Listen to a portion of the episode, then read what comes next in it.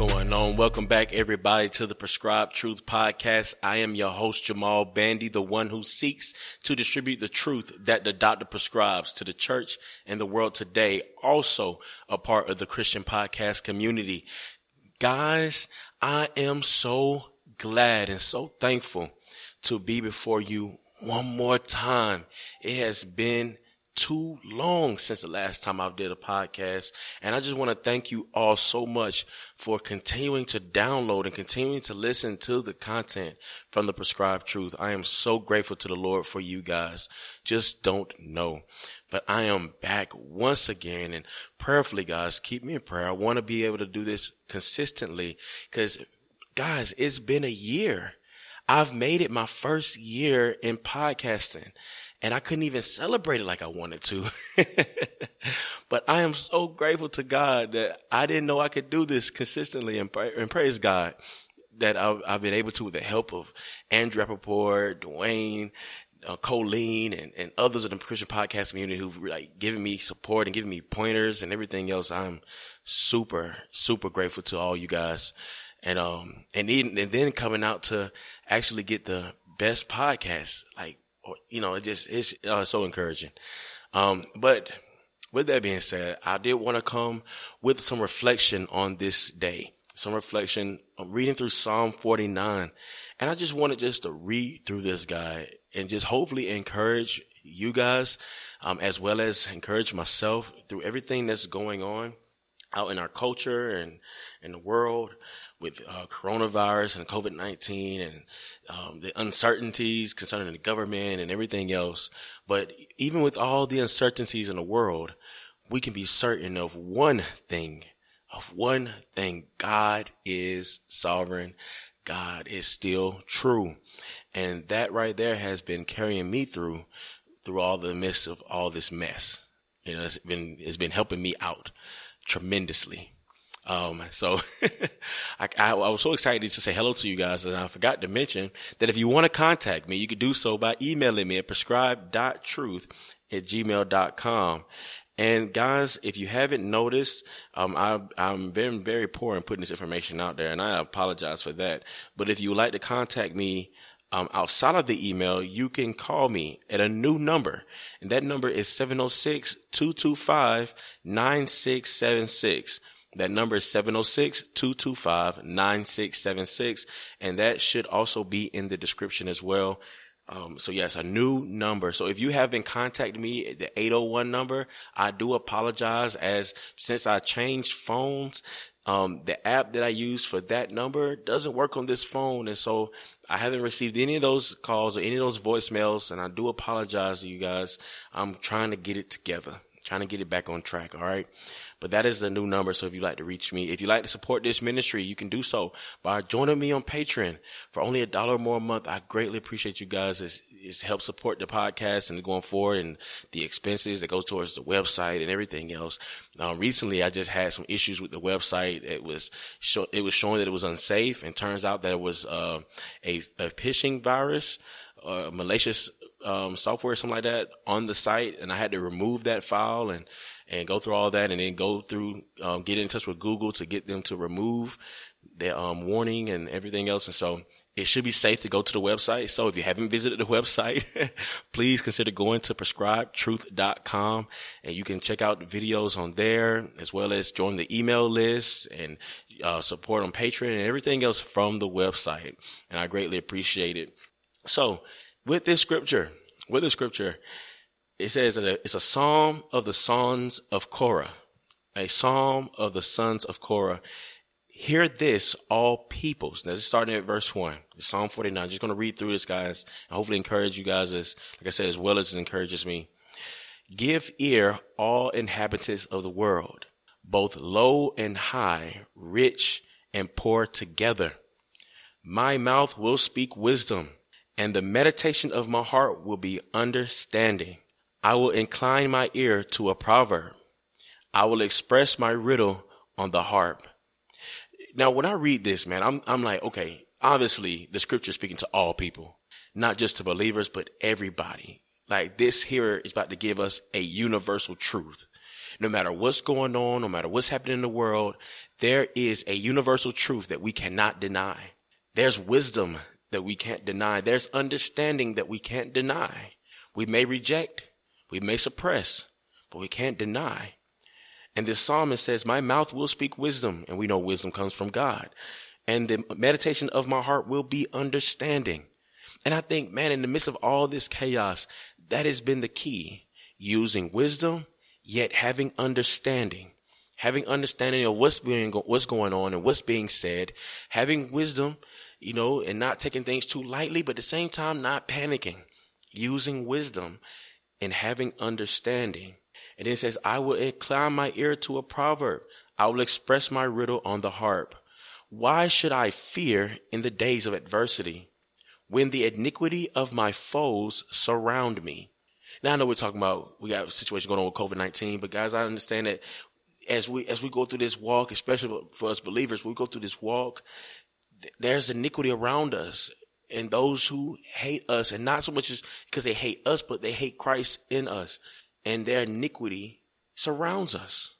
But why should we fear in the days of adversity? Like we have a, we have the, the culture okaying abortion and okaying same sex marriage and, you know, and all those things and fi- trying to find any kind of way to get us further away from the Bible and its truth. Why should we fear in the days of adversity? When the iniquity of my foes surround me, even those who trust in their wealth and boast in the abundance of their riches. I mean, how many conversations I was in this week of people saying that there are certain celebrities who obviously got a got a hold on life because of how wealthy they are, how how successful they are in their business and their their activity and their talents. That they got a hold on life. They trust in their wealth and they boast in the abundance of their riches. But then verse 7 says, No man can by any means redeem his brother or give to God a ransom for him. Wow. Now this is a verse that I I usually go to when I'm trying to explain to people that Jesus could not have been just a mere man. Like he must have been God in the flesh because this verse right here, verse 7 says no man can by any means redeem his brother. So Jesus as the scripture says that hey, he's our brother, right? he, he's seeing us as brothers and yet calling us friends. He can't redeem us just being a mere man because it says no man. It didn't say whether it was a righteous man or an unrighteous man, but no man can by any means. That means even a sacrifice by giving of his own life. No man can by any means redeem his brother or give to God a ransom for him. But the psalmist doesn't just leave it here, man. And this just shows how God in his providence just giving us gospel truth even in this psalm as, as in the rest of scripture. He says, for the redemption of his soul is costly. Ooh, that's what it says. The redemption of his soul is costly. But why would that be vital? Why would that be vital? Because our sin costs us an eternity. Our sin costs us an eternity. And it, goes on and says, for the redemption of his soul is costly and he should cease trying forever. Forever, guys, that's an eternity. Forever is an eternity. That means man can never and will never be able to redeem his fellow brother. Wow. By any means, even by a sacrifice, Jesus had to have been more than just a man. And praise God, he is more than just a man. He's fully God and fully man because the cost that it takes to redeem our soul. And think about it. This scripture talking about just one soul. Think about everybody that Christ has given his life for. Everybody for which his blood was shed. Ooh-wee. But this scripture talking about just one man. One man can't redeem another one man's soul. Man, my God. And it says he should cease trying forever. Stop it. Just stop. But if it's saying this for just how somebody try to redeem someone else, then what does this mean for the person who thinks they can work out their own salvation? And I ain't talking about what the scripture says, how every man should work out their own salvation. That's, we know what that's talking about, right? Making our calling and election sure, you know, doing inventory, knowing what's going on in our hearts and confessing that to the Lord and trusting in the Lord, trusting in the Holy Spirit. We get that part. But what does it mean for the person who thinks that by their works that will merit them communion with God, merit them reconciliation. If someone else can't redeem you at all, then why do you think you can redeem yourself at all by any means? You can't. Then verse 9 says, well, let me, start, let me read verse 8 again. I'm sorry, because give context. For the redemption of his soul is costly, and he should cease trying forever, that he should live on eternally, that he should not undergo decay. Wow. For he sees that even wise men die. The stupid and the senseless alike perish and leave their wealth to others. Their inner thought is that their houses are forever and their dwelling places to all generations. They have called their lands after their own names. And you guys, even in our, even as believers, sometimes we, we fall in this trap. We fall in this trap. We sometimes believe that we got tomorrow, that we got tomorrow. Our houses are forever. Our dwelling places are forever. We will never leave. We will always have this. Our children, children, and children, children will have this. We assume these things, but it's not always so. But we put a trust in these things. But verse 10, it, it seems harsh, but it's truth. The stupid and the senseless alike perish. They do. And leave their wealth to others. So they, they, they, they trust in this wealth. And this is referring to people who trust in their wealth.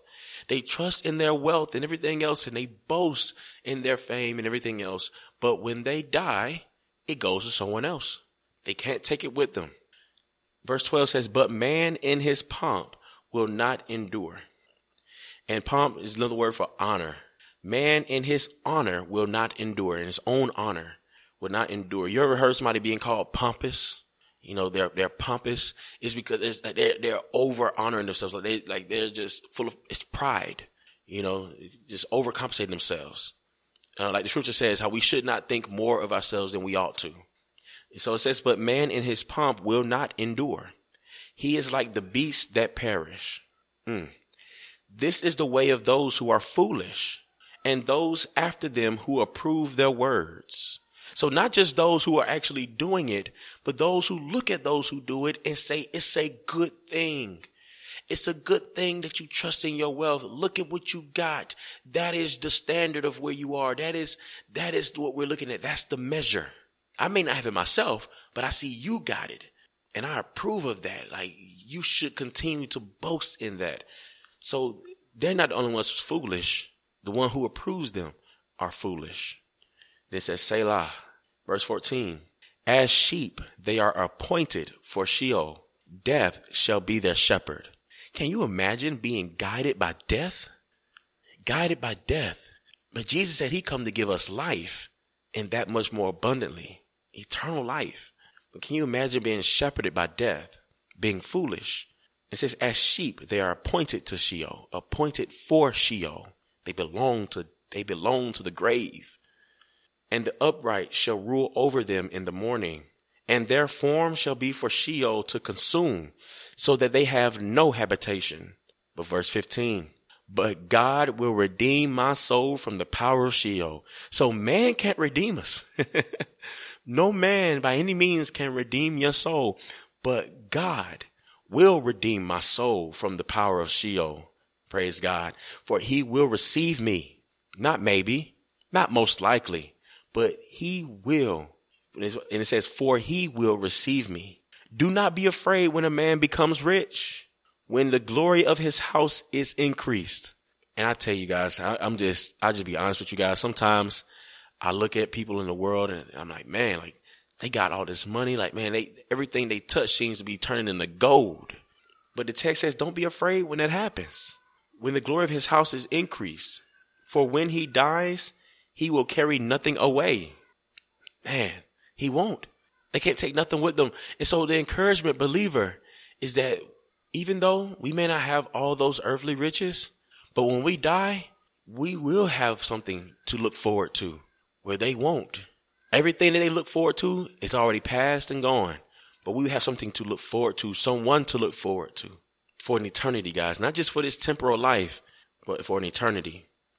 And it says, For he, when he dies, he will carry nothing away.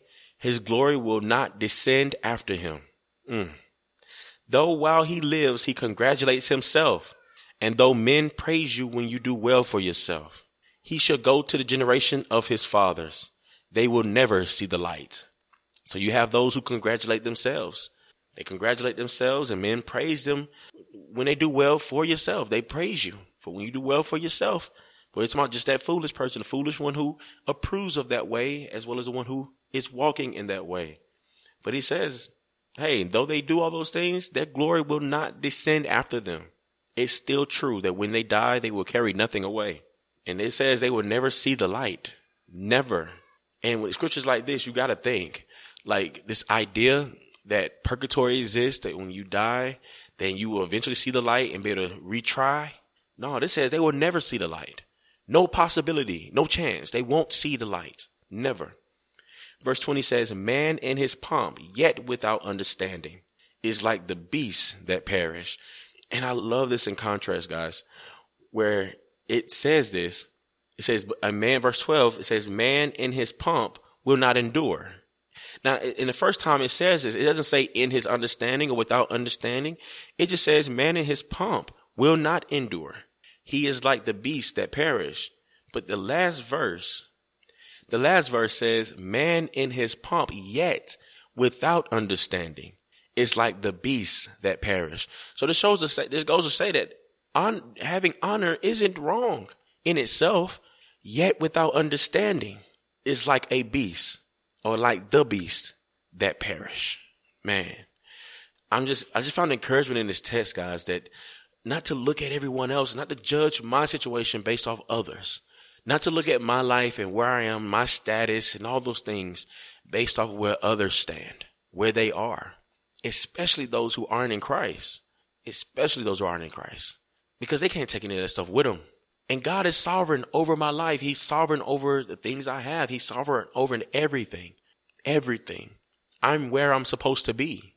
I know this is, this, this is very countercultural. The culture says, well, I'm just not where I, I'm not where I'm supposed to be in life. Who told you that? Who told you that? You are exactly where you should be. Whether it, whether it be that you're in a bad place that points you to Christ, which is good, or are you in a better place that points you to Christ? That's good. The issue is that wherever you are, you find yourself trusting in yourself and in your riches or your wealth and not trusting in Christ and not looking to God, the one who redeems your soul. So I just hope this brings some encouragement to you guys in the midst of all this craziness that God is still yet in control. He's in control. And just like Paul says, be content, whatever state you find yourselves in. I know there are some people who are laid off of their jobs right now who's not being able to go back to work and everything else because of the craziness in the government and everything else. And also those who are trying to find balance between using wisdom and everything else. But I love that the scripture says, I will meditate my meditation will be of understanding. Med- my meditation will be of understanding. So I'm praying for I'm praying for you all for understanding and pray for me for wisdom and understanding in all in these times. We need it. We need it. But most importantly, we should trust in the Lord. Trust in the Lord. He will direct our way. And so anyway, I hope that's been encouraging to you. Remember, this world is full of errors, but the only thing that the doctor prescribes is truth. Blessings.